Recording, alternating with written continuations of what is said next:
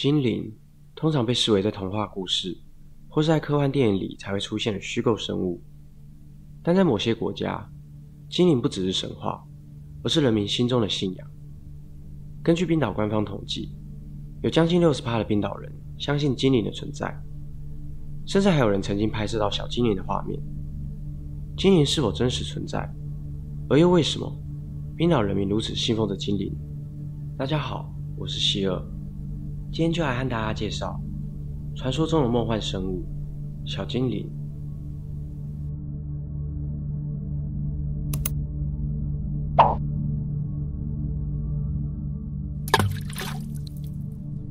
到了河边，你是不是也跟我一样，喜欢捡起地上的石头打水漂？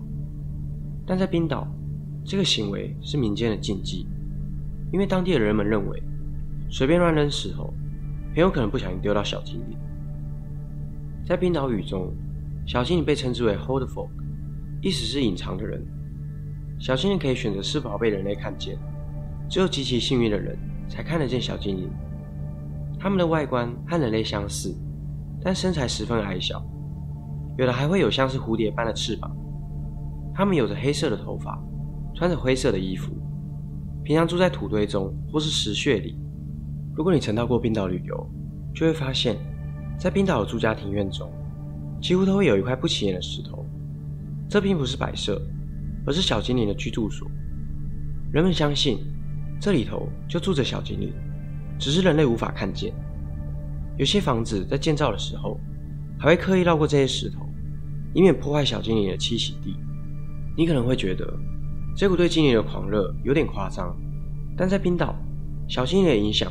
不只能改变国家政策，甚至还能带动经济。一九七零年，冰岛第二大城市科帕沃鱼尔正在修建一条道路，却因为中央的一块大岩石而屡次停工。当工人试图用挖土机推开石头时，挖土机却频频故障。最后，在通灵师的帮助下，和石头内的小精灵进行沟通，最后决定缩减道路，才得以让道路的工程完工。二零一三年。在走某一条路时，又再度因为小精灵而改道。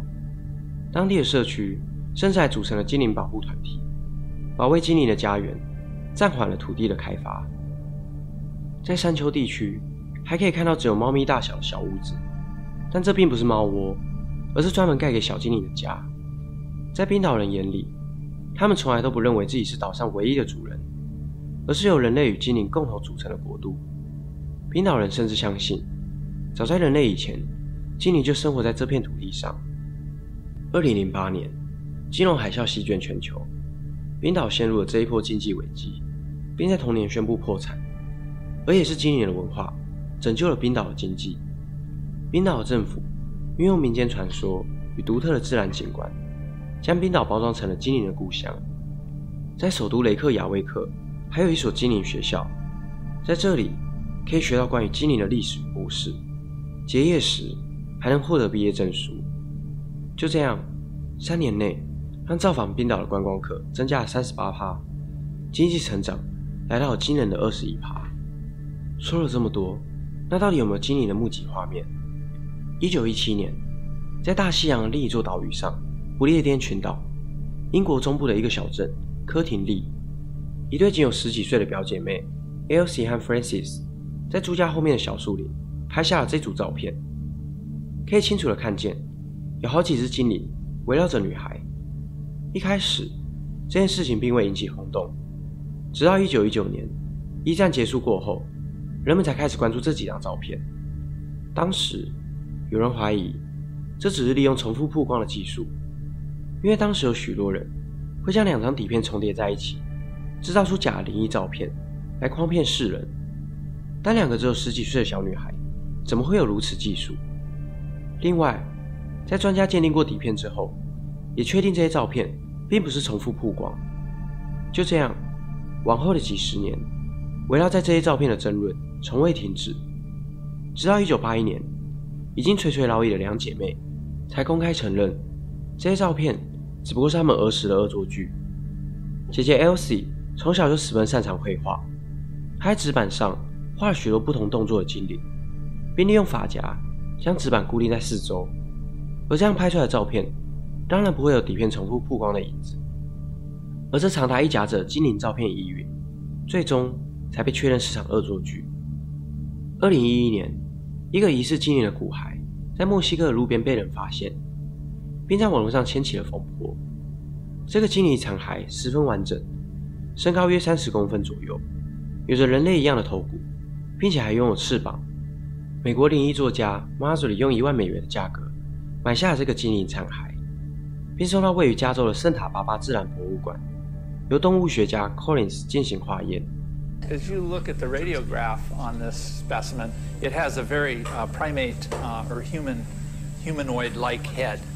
But when you begin to look at it carefully, uh, the lower jaw and the dentition in here all look to be bat. So they took the outer part of two, two wings and then attached them onto the back of this carcass. 最终，这只精灵残骸只是有心人利用蝙蝠重新拼凑而成的。人们对精灵真面目的好奇与妄想再次破灭。二零一四年，在阿根廷的一个家庭，一个母亲用相机拍下两岁儿子坐在地上玩耍的影片。突然间，一个迷你的人形物体从小男孩身后冲向门外。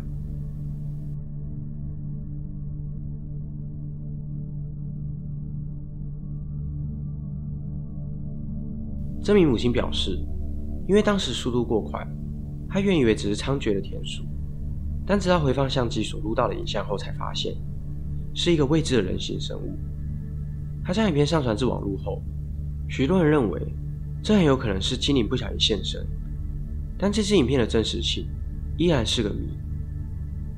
既然有这么多精灵目击事件都已被证实造假，那为何冰岛人还如此深信着小精灵的存在？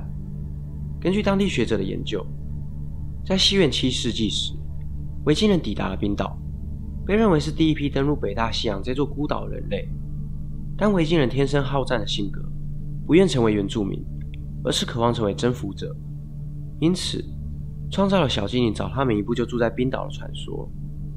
而中世纪结束以后，启蒙思想开始在西方盛行，但因为地形的关系，启蒙运动的风潮并未进入与世隔绝的冰岛。这时的冰岛十分贫穷，人们开始幻想着精灵们过着奢侈富裕的生活，为苦闷的日子增添一点快乐，同时也丰富了传统的精灵传说。直到工业革命后。冰岛才开始逐渐现代化，但学者也指出，现今有许多冰岛人的内心仍保留着维京时代的思想，也许是不想抛弃，在城市化与工业降临冰岛以前，岛上尊重大自然的美好精神。冰岛并非唯一有精灵传说的国家，只是在这个国家的人们更愿意接受精灵的存在。在其他国家中，理性的科学态度让人们崇尚着唯物主义。只有眼见才能为凭，但我认为看不见的东西并不代表不存在。虽然对我们来说，精灵可能就只是个都市传说，但对冰岛人而言，却是个古老的信仰。不论精灵是否真实存在，冰岛人与大自然共生共存，尊重土地的精神，是值得全人类学习的典范。很抱歉，今天这集都市传说并不恐怖，但如果你已经看到这边，不妨帮我按个赞，也可以订阅我的频道，看更多更恐怖的都市传说。我是希尔，我们下次见。